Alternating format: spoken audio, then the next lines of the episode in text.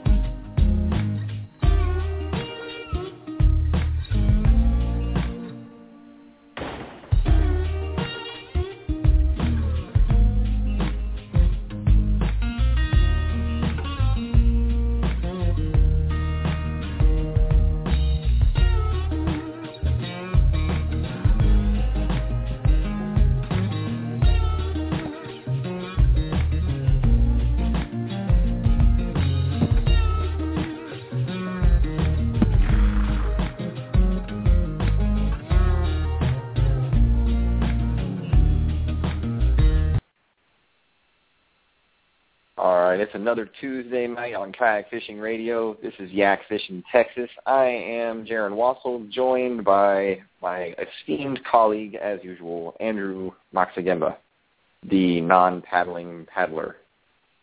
the other guy. Yeah, yeah. If you go by whoever's in uh, the chat room, the other guy.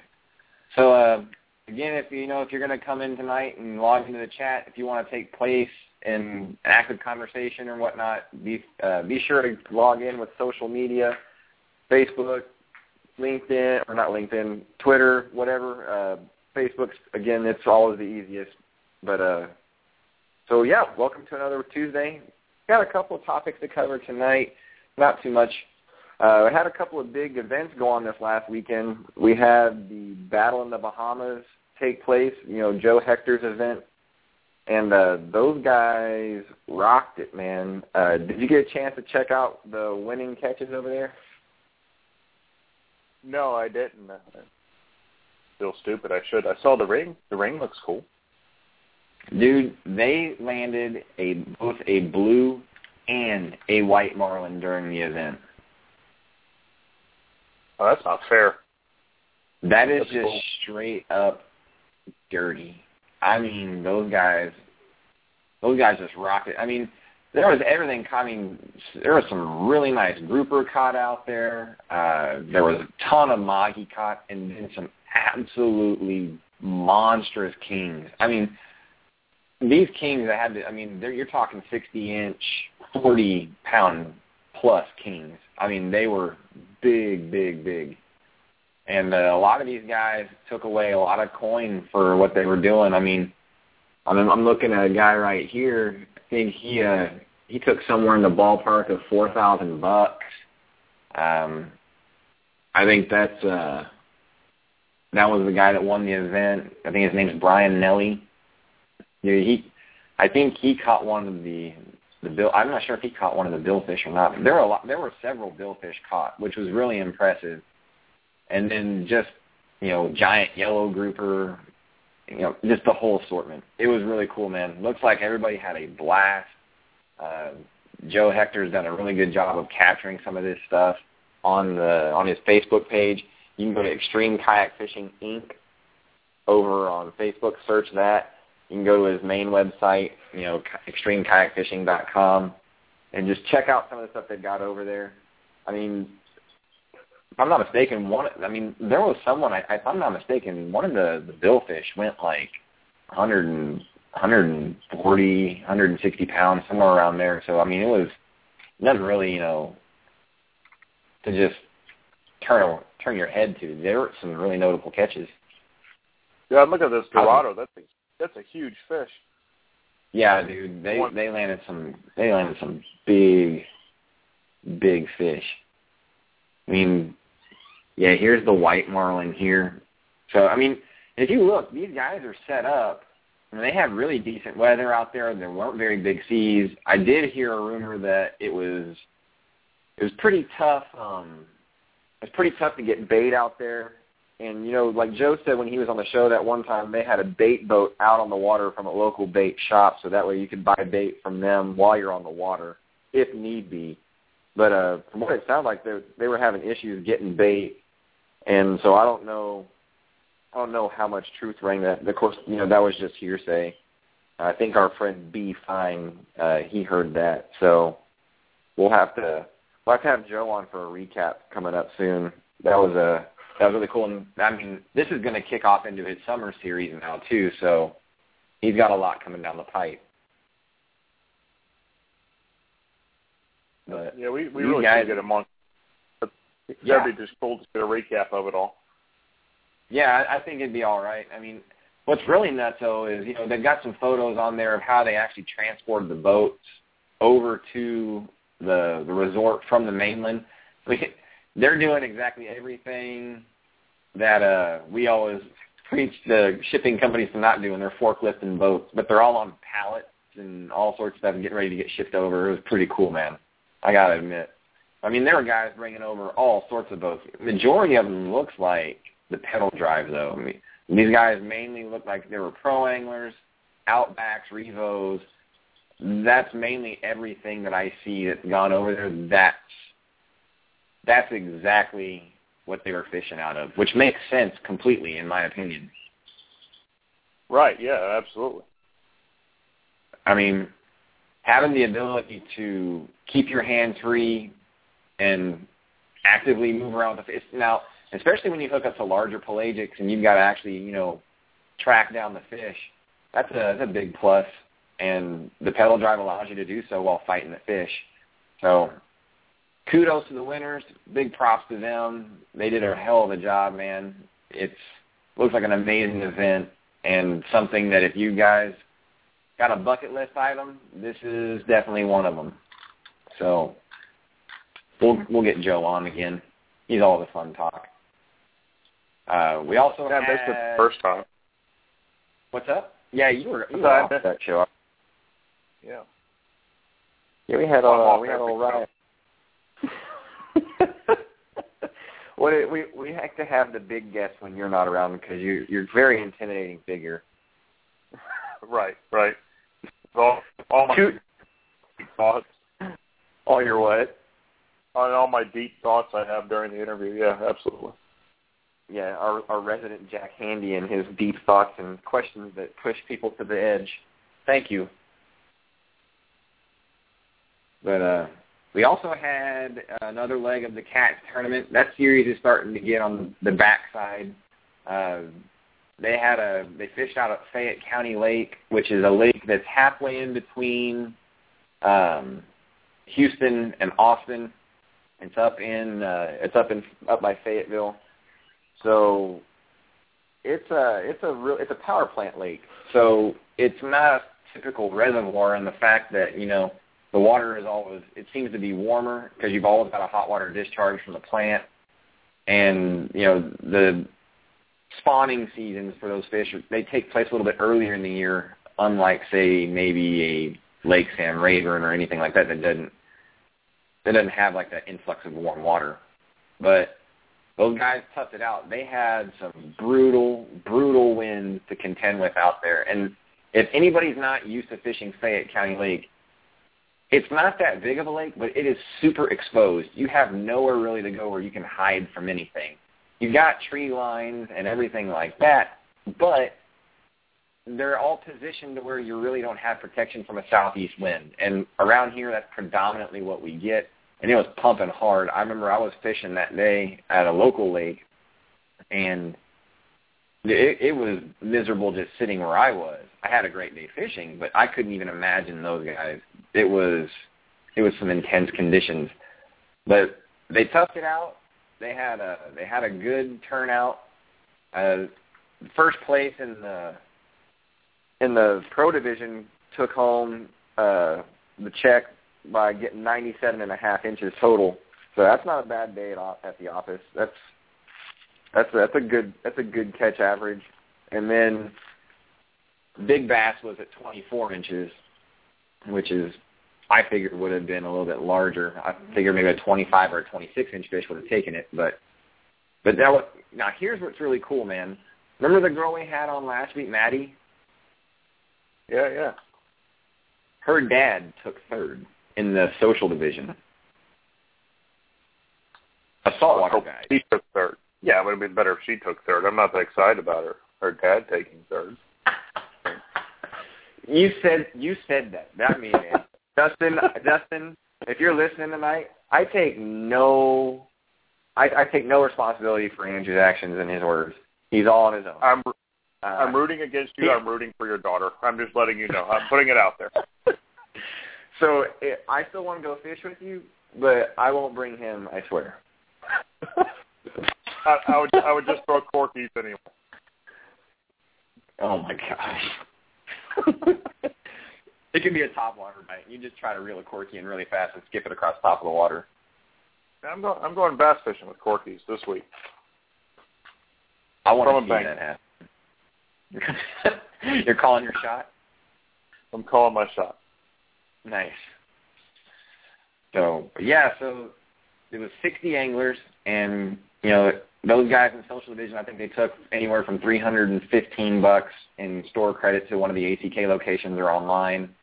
And then the first place, I think they took a little over 1400 bucks, something like that.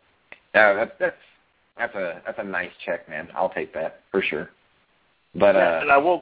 I, I want to throw something out there though. If anyone who has ever placed in any of the cat tournaments is listening, um, it's preferable that you make your purchases with that store credit at one of the two Houston locations. Um, just my personal preference. Just throwing it out there. oh man, that's awesome. Uh, I don't. I don't even know how to respond to that. I, I don't. I'm sorry.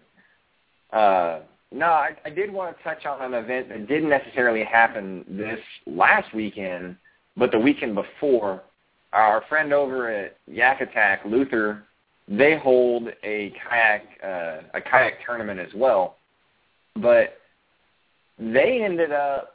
I, let me see. They here's the competitor list: 129 registered anglers, and they had over ten thousand dollars raised to split between wounded or the heroes on the water and uh, he, I think it's Operation Healing Waters. Dude, ten grand. Big, big props to everybody who made that an event, that event such a success and putting money towards an awesome cause. Ten grand's going to go a long ways to help push their message out even farther.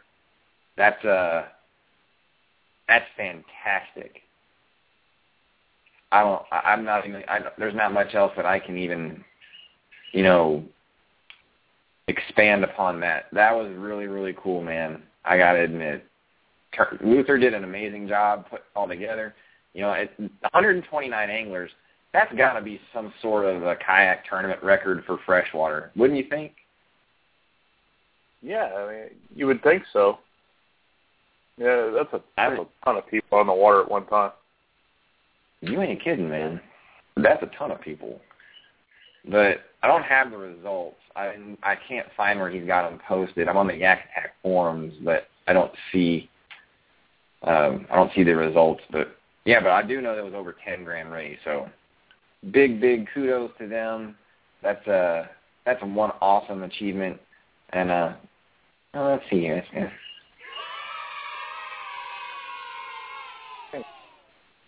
Yay!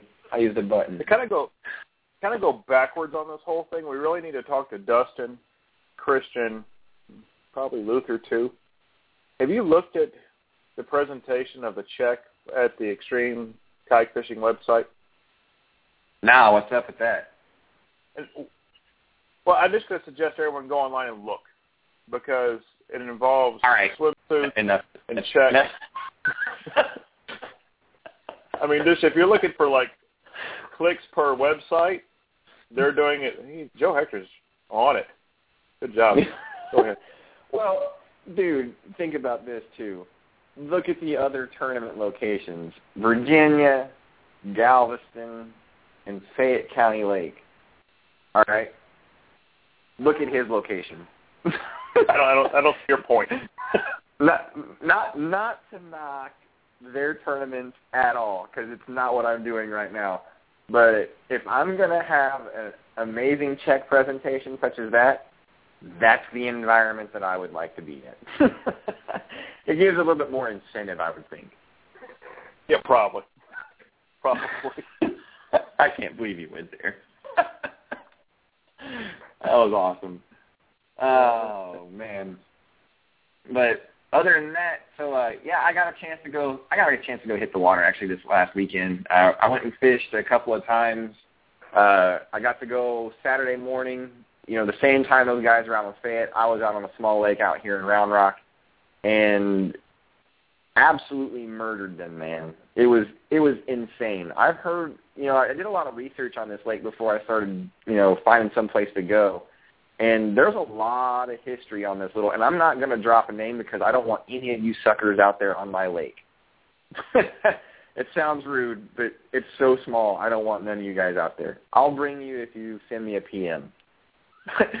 but dude, it I did all this research on this lake, and from what it seems like, is not as I mean, just as soon as probably two to three years ago, it was cranking out a ton of big fish, and, and even Texas Parks and Wildlife had for a second there, or uh, for a while there, they did annual stockings there, and not just regular stockings. They did with ShareLunker. They actually had some ShareLunker fry go in that little lake. So it was uh, it was pretty impressive, and you know, I went out there a couple of times when I first found out about it and kind of, you know, dink and dunked around trying to figure the lake out. And never really caught anything of significant size. I mean, typically well, I went out there and, you know, we went out there and probably caught a couple of three pounders, which isn't nothing, you know, to to shy away from. But dude, we, I went out on Saturday morning and just put it to them. I I I did all of my fish on the hog trough. I would have been in the top three out at Fayette with my own with my five. It was that sick. My biggest fish was almost 23 inches and almost touching seven pounds.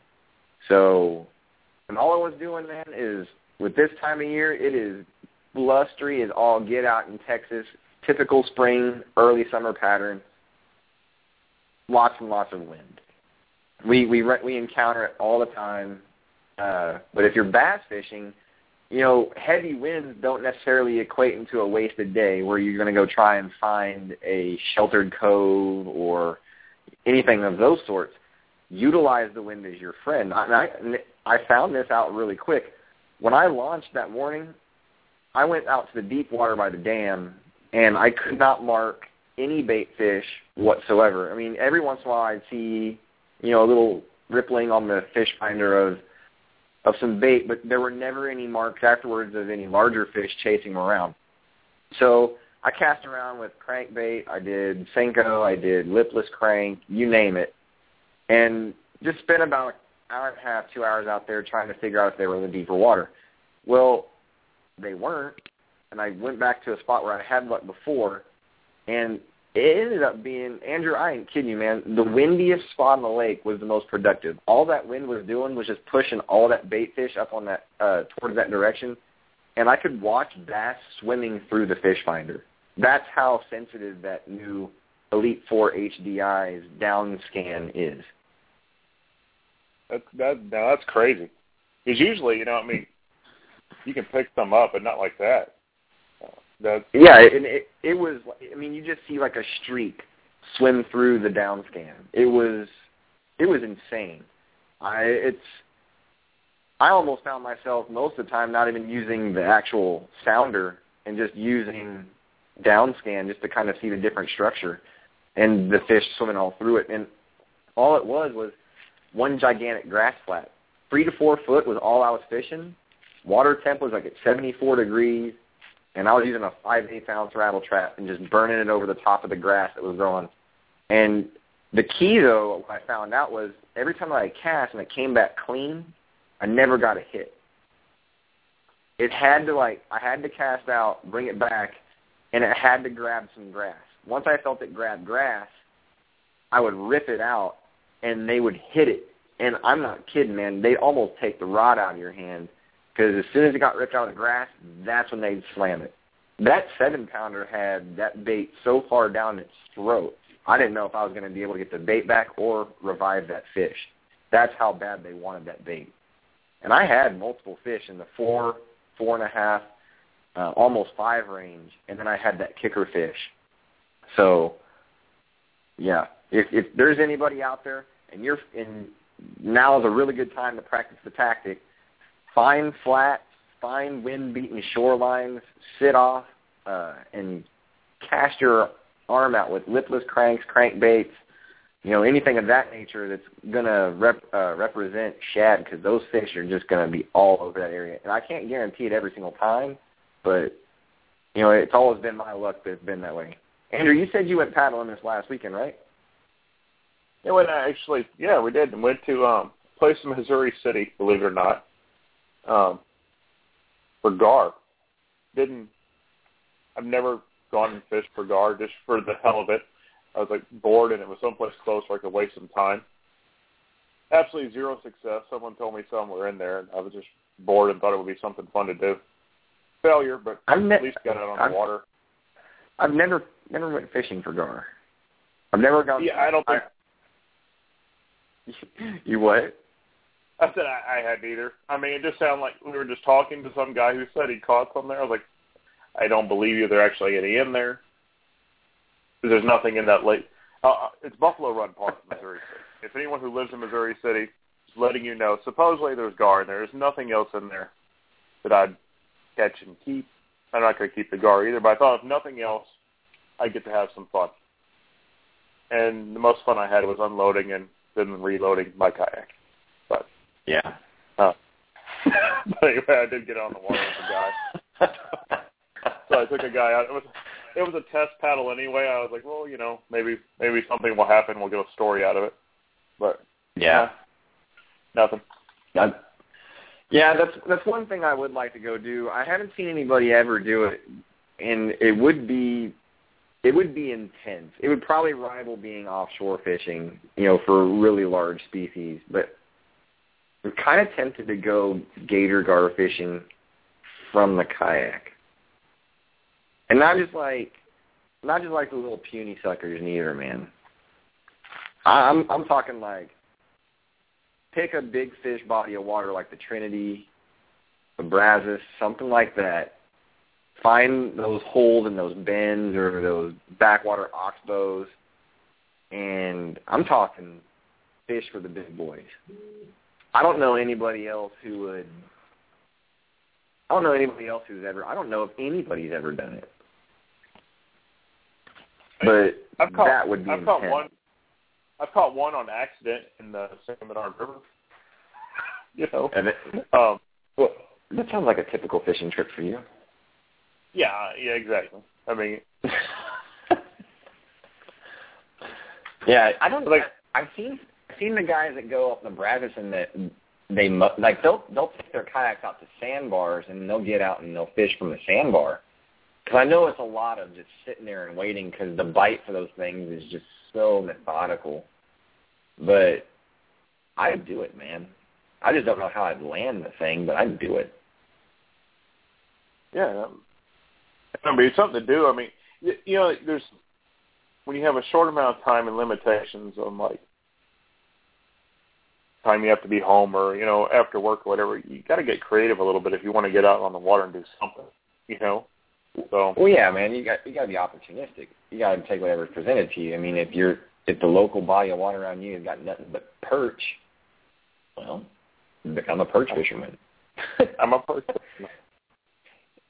I know, I know. That's okay. There's support groups for like people like that. Closest body of water to me right now is Petco, and they have um, clownfish and goldfish, and they frown upon it when you try to cast into the tank.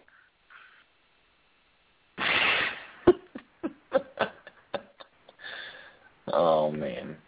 Oh, by the way, nice link to the the winnings from the extreme coast.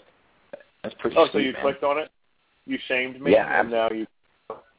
Well, I I clicked on it only due to the fact that you put WoW, and I wasn't. I, I would. I'll admit, I was in. I was curious. What was WoW? After your last part of the conversation, I thought it was something else. But yeah, there's some big fish in there. Thank you, Andrew. Yeah. but uh yeah, man, uh that's well, that's cool. Um gotta see, man. Uh, so the only things coming up other event news wise is Joe Joe's tournaments, like offshore wise, we'll have the we'll have Joe's Summer Slam series start off in June and then in August. And then you've got the Blue Water Classic in August or October. And then you've got no, it's in August. And then you've got um you got the rest of the cats in Cap City. That's it for events. So No no, you're two weeks out from um the sail and tail for um the Texas Island Club. So Oh yeah, you've got something to do with that, right? well, I, I got something to do with it that you know we got it started, but I, I've kind of withdrawn from it. Um, so there's actually a, a group of guys now. They're um, all Hobie Island owners, whether tandem or single. And I just put the link to the website up. It's TexasIslandClub.com. It's completely driven by Texas Island owners. Um, you know, ACK and myself were, are involved loosely for support, and that's it. Um, but the events, everything they do is all driven by members, and it's the largest island club in the country and actually in the world.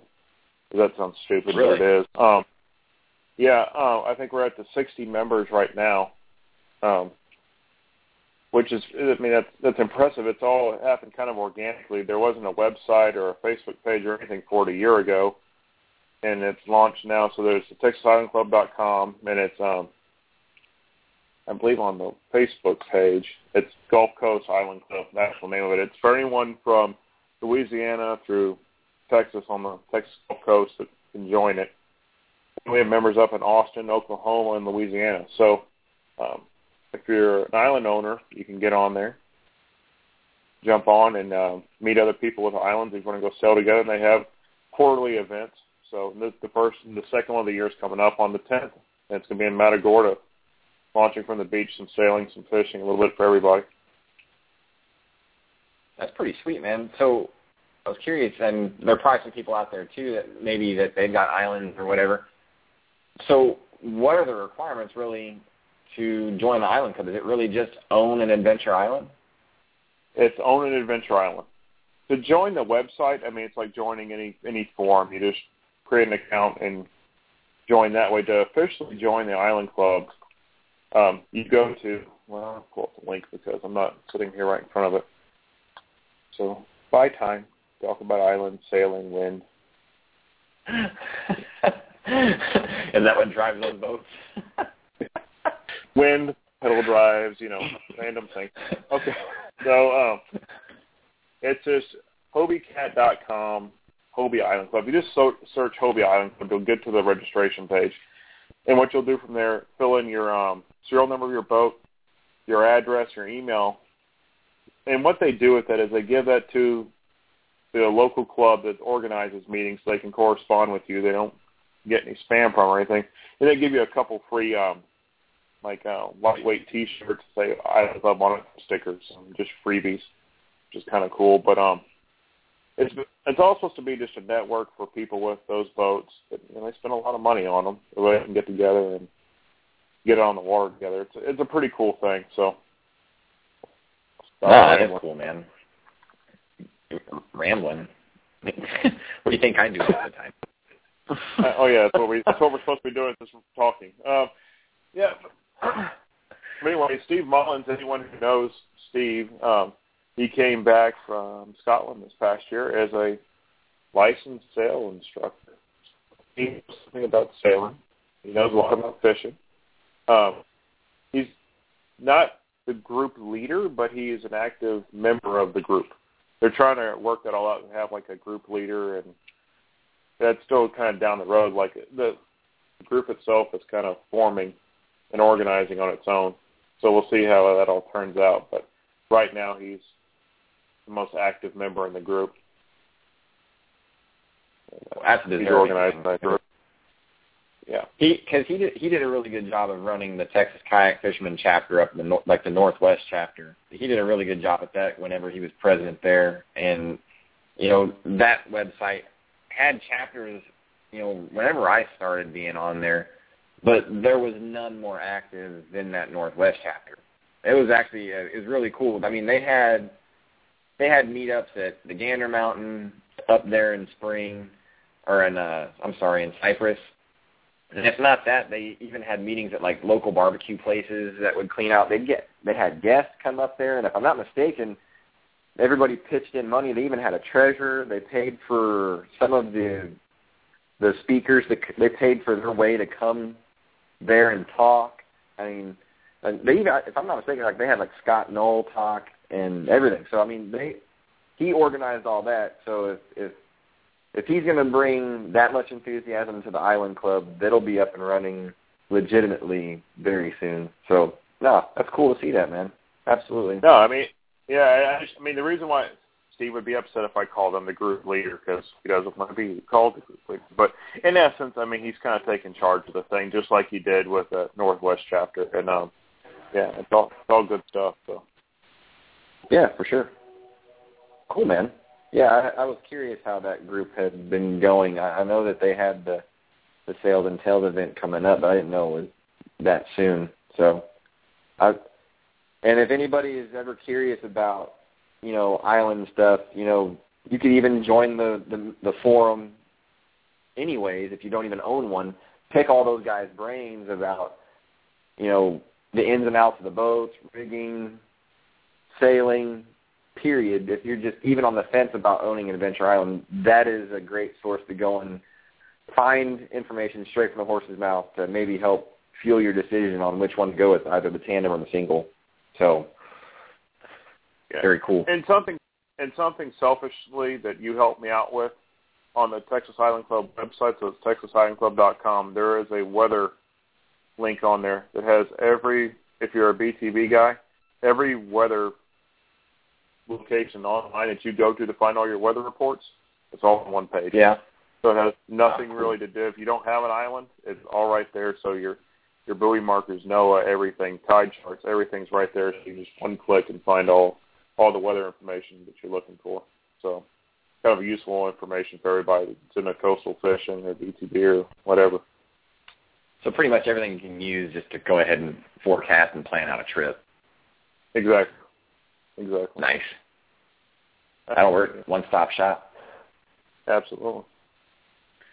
Well, outside of events and groups, I, I did come across a couple of cool pieces this couple this last week.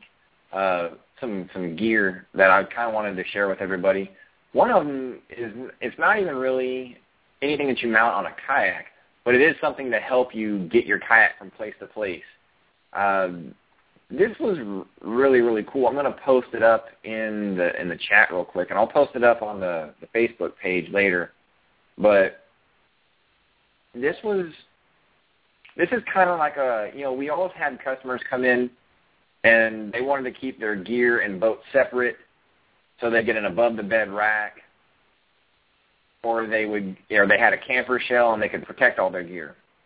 Dude, this is this is a way to kind of keep your truck bed and still carry your boat but separate it from the gear. This was a really, really cool piece of equipment. And uh, have you, are you looking at it yet, Andrew?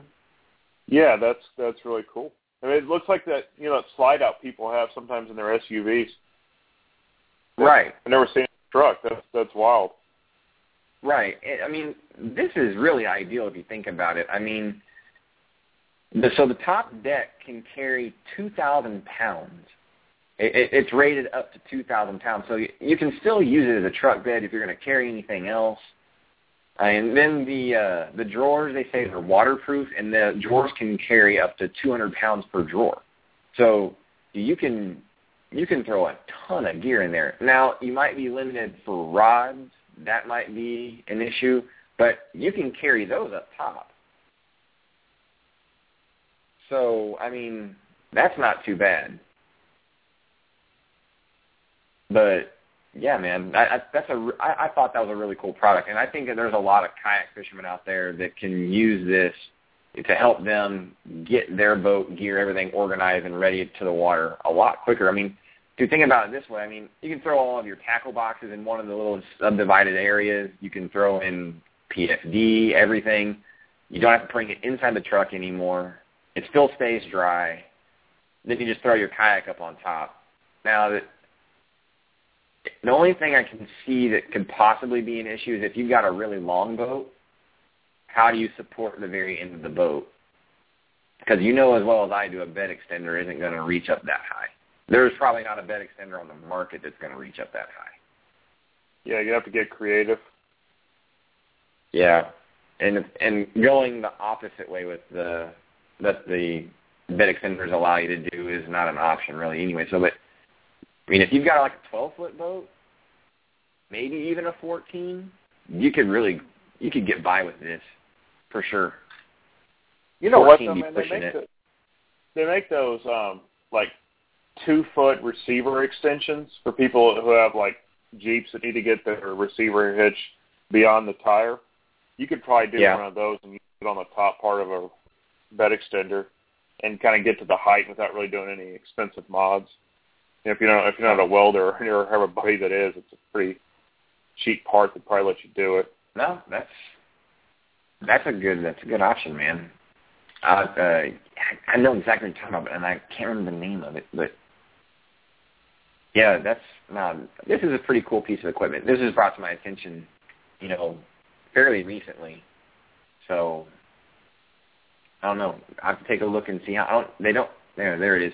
So it starts about nine hundred and seventy-five bucks, which, if you think about it, you could probably spend a cool grand on a really high-tech roof rack as well. I mean, some bars, towers, elevator, or you know, say even a uh, uh, exporter with a elevator on top of the exporter, you're in the same ballpark. Yeah, I mean my uh, my basket and roof rack, I'm in that same. I'm right in that ballpark. Yeah, so I mean it's not. I guess it's the initial sticker shock is the most is the most this is the largest part you have to probably conquer. But if you were to sit back and total your receipts for an entire roof rack system that you're going to put up on top there, you'd probably be pretty shocked how close you'd be to that. So, pretty cool. Uh, the other piece that it's not even really a, a very large piece, but this was rather interesting, and I caught it, and it's really going to appeal towards the big game too and the predator uh, predator kayak owners. Is Luther again over at Yak Attack has been innovating a little bit, and he's created so the little black side plates that go on the side of the boat.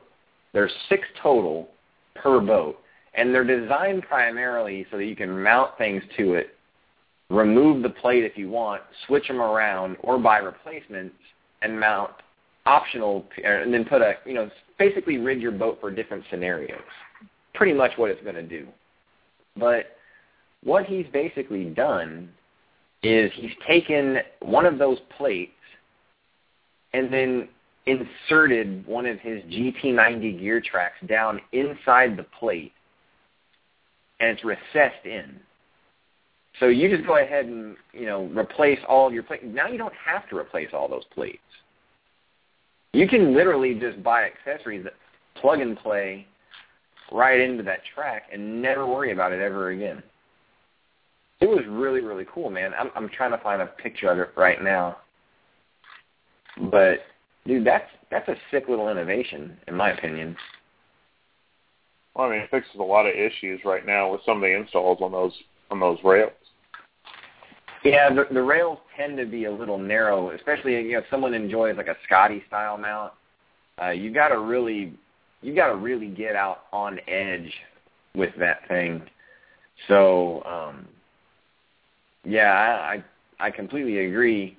Now, if you think about it this way, if you still like the Scotty rod holder and that's what you want to use, okay, so now all I've got to do is buy the uh, the Mighty Mount for Scotty bases, attach my Scotty base to that and then slide in the track, and now I can use my Scotty rod holder, no problem. Here it is, and thirty-five bucks, and that's all mounting hardware, the track included, the board's cut to fit exact. Uh, pretty dang cool, man. I'm gonna post this up for everybody in the chat too. I know that they had been working on a on a prototype of that, and there were some pro stackers out in Virginia and that whole region that had been using them already. And I think Rob Choi had one. Uh, he had it mounted on his Predator, or big, I think it was on his big game, and it looked really sweet, dude. So here's a way to to tackle, you know, mounting systems on the, those two other boats. I would tell you what I would like to see, man. If he can do this with marine grade starboard for Predator, and it, can't be that much thick, uh, that much thicker. What would keep him from doing this with, say, the you know building a replacement starboard side for the pro angler with tracks in it already? I mean, think about then mounting the H bar to tracks and then locking it in place, but then also having the ability instead of just folding it, or if you want a quick fly adjustment, I can slide it closer to me or farther away. I know he's got some adaptations for tracks where you can do that now, but just imagine a starboard Hobie Pro Angler side plate with track in it already. No, I mean that that'd be that'd be almost a, a game changer on that boat too.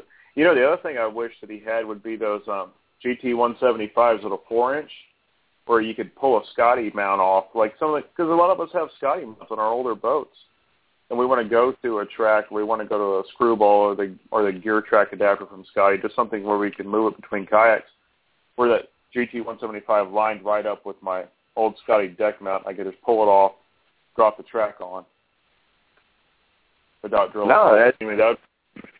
Yeah, that's an awesome idea, for sure. So, I mean, I wonder if this is going to, like, I know not all boats have these plates and have the ability to do this on it, but, I mean, for the ones that do have that, you know, that, I think that could, I mean, that could easily be a no-brainer for most of those boats. So, I don't know, man. That's really cool. I, I just came across that piece, and I was like, man, that is really ingenious. Because you can buy it without you can buy it without the track too, and you can put whatever track in there you want. I think. So I mean, as long as it fits the same GT90 profile, it, it, it's not made to fit with the GTSLs though. The the Spectra tracks, if I'm not mistaken. But yeah, I mean that'd be really cool if you could even do it with the GTSL and put the same color in there as your boat, lime green, lime green boat. Keep up with the the whole customization thing. So That'd be kind of sick. Yeah, no, I mean, but, uh, but the other piece, the other piece of equipment, and I'm going to first go ahead and admit I did not do a lot of searching for this. I literally just found this, man, maybe five minutes before the show started. So over at Kayak Angler Magazine's website, uh, if you want, it's www.rapidmedia.com backslash kayak dash fishing. They there is a I've seen these guys at OR, and they only had several boat offerings at that time, but this is a really random boat that I just found, and so I don't necessarily. I'm probably going to be butchering this name, but Kaku or Kaku kayak they've got a new boat out called the Wahoo, and this thing is uh, it straight up looks like multiple boats that are on the market right now. The outside profile of the boat, I mean, it's a 12 footer, 31 inches wide, 500 pound capacity.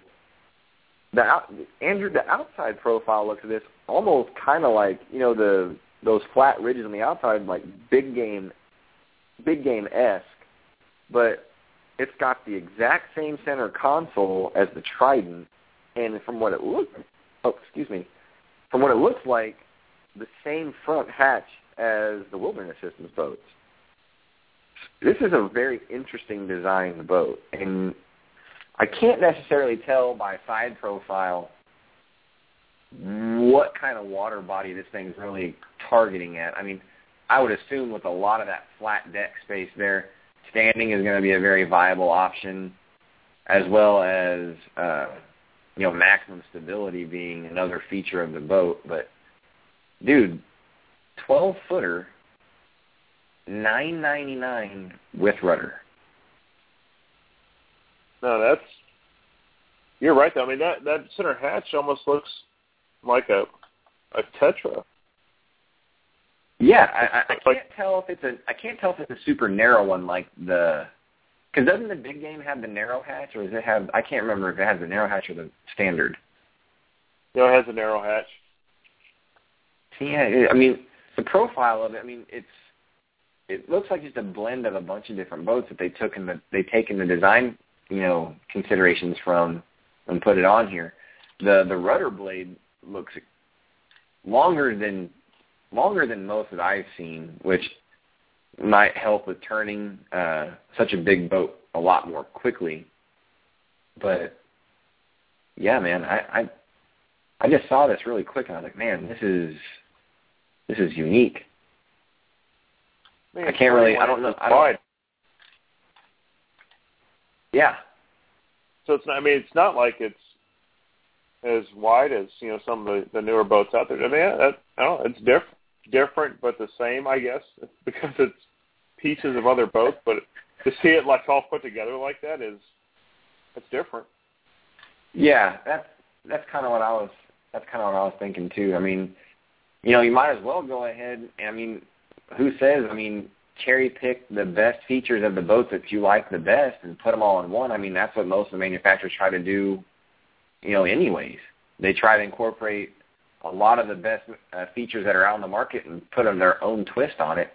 And uh, so, I mean, this is a this is essentially doing just that. But I don't know, man. I just saw that and I was like, man, that looks exactly like that boat and that boat and that boat. I don't know, man. There's a lot of features that I like across the industry. I like the tarpon hatches a lot, or just the wilderness hatches, period, a lot. And I like the I do like having inside access to the hull, like the Tridents. So best of both worlds right there. So if you're looking for a real nice economical style fishing kayak, looks like really st- real stable, go check out Kaku Kayaks. I mean, looks like kakukayak.com is what their website is. So uh, yeah, go check them out. I don't know. Uh, I can find someone a link here, or or that other guy can put a link in there. I don't know what he's doing. I'm just, I'm mesmerized yeah, by the guy guy there. you mesmerized by what? By the way, I mean that's just an interesting boat. Yeah. Yeah, I I agree.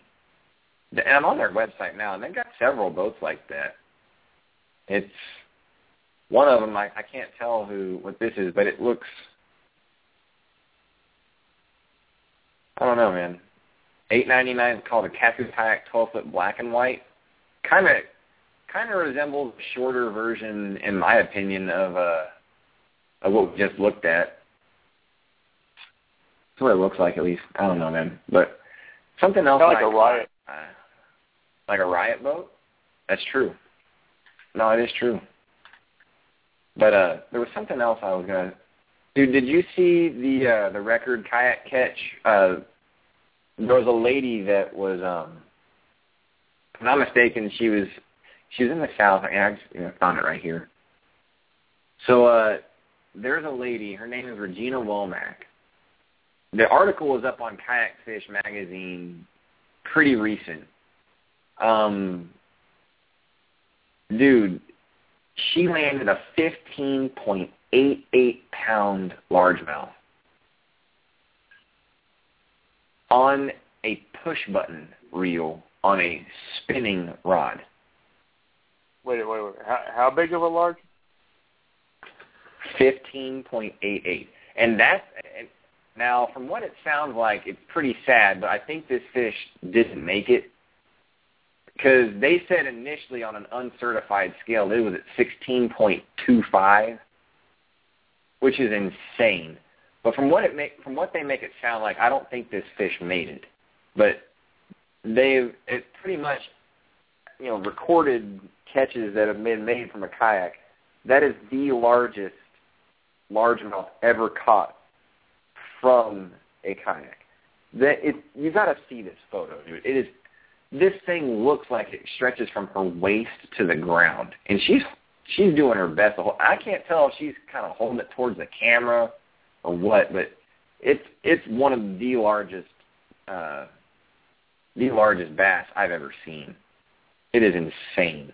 It's a shame though that it really didn't it didn't make if it, if it's true and it didn't make it, it, it that's a shame that you know I don't know if maximum effort was given to keep that thing alive and I'd like to give her the benefit of the doubt that it was but I'd like to have seen that fish kept alive for sure you know because something like the Texas Parks and Wildlife program we have here the ShareLunker you know those guys go through considerable lengths to keep those fish alive to put them in breeding stock and divvy out all the genetics that'd have been nice if they'd been able to do that here.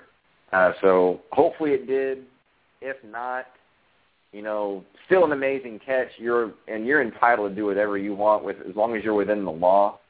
Uh, ethically, you know, it stinks in my opinion if it didn't make it. But you know, kudos to her.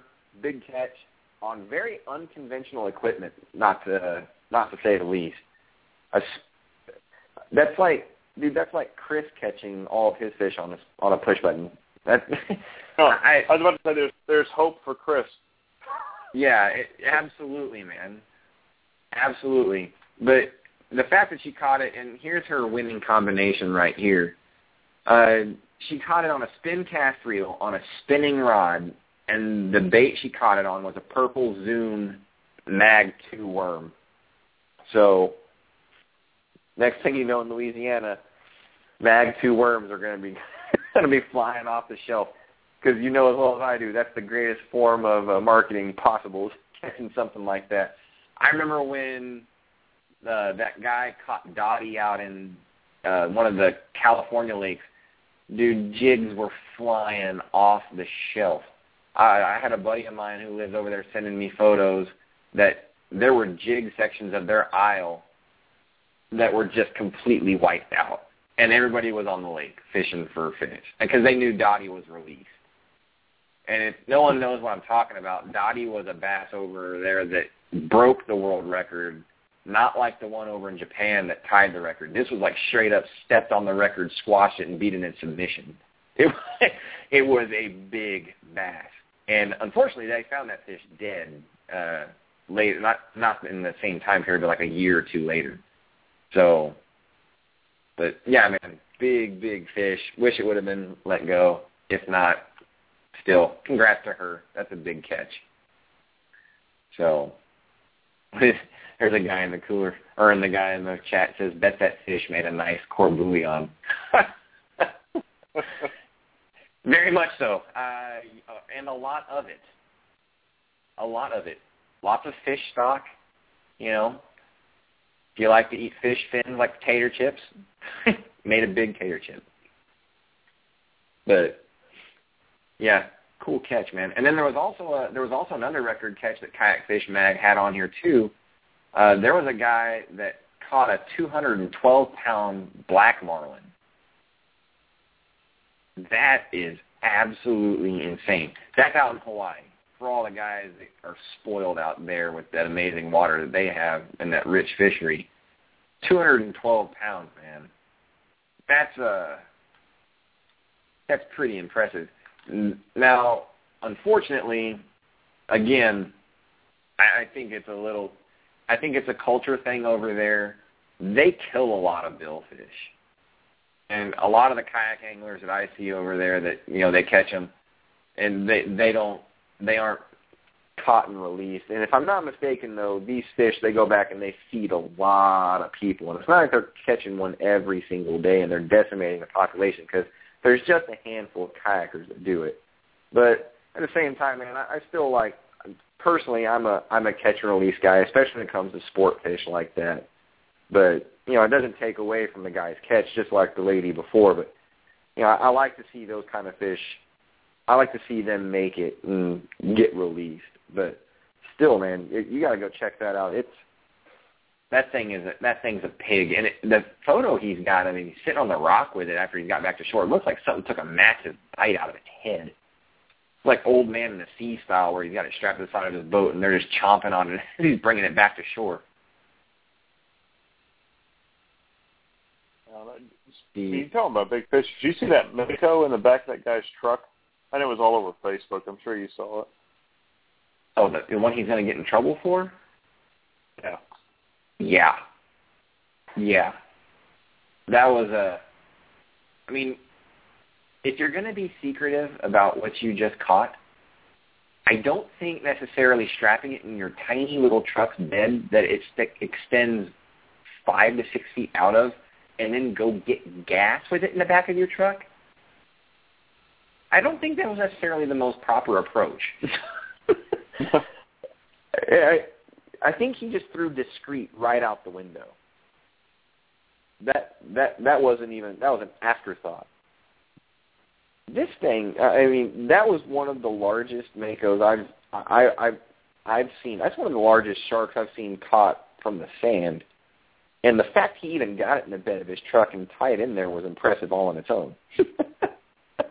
well, I, I saw it and thought it was Photoshop just because of the, that that alone. Like, how did he get to that shark in the bed of his truck? I yeah, I I, I don't know, man. That was that was unique. I I don't. I just all I did was I I read that here's or I read that there was potential for him to catch some flack over that. Um, but I mean, that was a big shark, dude. I mean, I hope he harvested it in the means that he was gonna he was gonna eat it because that's if not that's a shame. Right. But oh well, man. So other than that, dude, uh, well, I'm about out of uh, I'm about out of things to talk about this week. You got anything that you want to touch base on for next week, or you want to hit on uh, right now? Does anybody say thanks or anything to? No, I know you put me on the spot. Should I be th- thank you for whoever I'm supposed to be thanking right now. I, I got nothing. yeah, I got you, man. Well, no, everybody in the, everybody in the chat, uh, thanks for stopping by this evening. Uh, it's been another fun one. Uh, we'll be back next week. You know, same time, 8 p.m. Central Standard Time, Kayak Fishing Radio. I'll post up a link instead of like I did this week. That way everybody can spread the word and we can all have some more people in here and have some more fun. Because I know whenever we've got like 20 people in chat, things get a little, they get really lively and we have some fun with it. I was going to talk to Chip potentially about this next week, maybe of having all the kayak. I was kicking around the idea of maybe having all of the, uh, all of the kayak fishing radio hosts on and talking about how kayak fishing radio got started and the whole backstory of that. What do you think about that, Andrew? That'd be interesting. That'd be that'd be really interesting. Just kind of seeing how, uh, just kind of seeing how kayak fishing radio got its ground, you know, rooted, or got its uh, got rooted in the ground, and started going, you know, with, with Chip, and then kind of how it went from there. So, I'd like to I'd like to see if you'd be down to do that. But uh, so yeah, Bobby posted up something in the chat too. I'll probably I'll bring this up too. Uh, there's a possible bass fishing, uh, kayak bass fishing trail uh, coming to the Houston area. So you know, we'll have another bass uh, bass circuit, kayak fishing bass circuit on uh, on the books instead of just the two that are in the Centex area, and and you know remote events they branch out to. So get it done, Bobby. Don't be teasing. So uh, you get that. If you get it going, we'll get you on the show and let you talk about it. Spread the word, brother. But uh, until well, that's all I got, man. So we'll see you guys back next week. Bobby, if you want, post up on the, the Facebook page if you want to. If you got a link built up to anything for that. So uh, we'll see you guys next week. I'm Jaron Wassel, again joined by Andrew Moxagenza. Until next time tight lines, and like Chip says, take a kid fishing. All right, I'll see you guys later.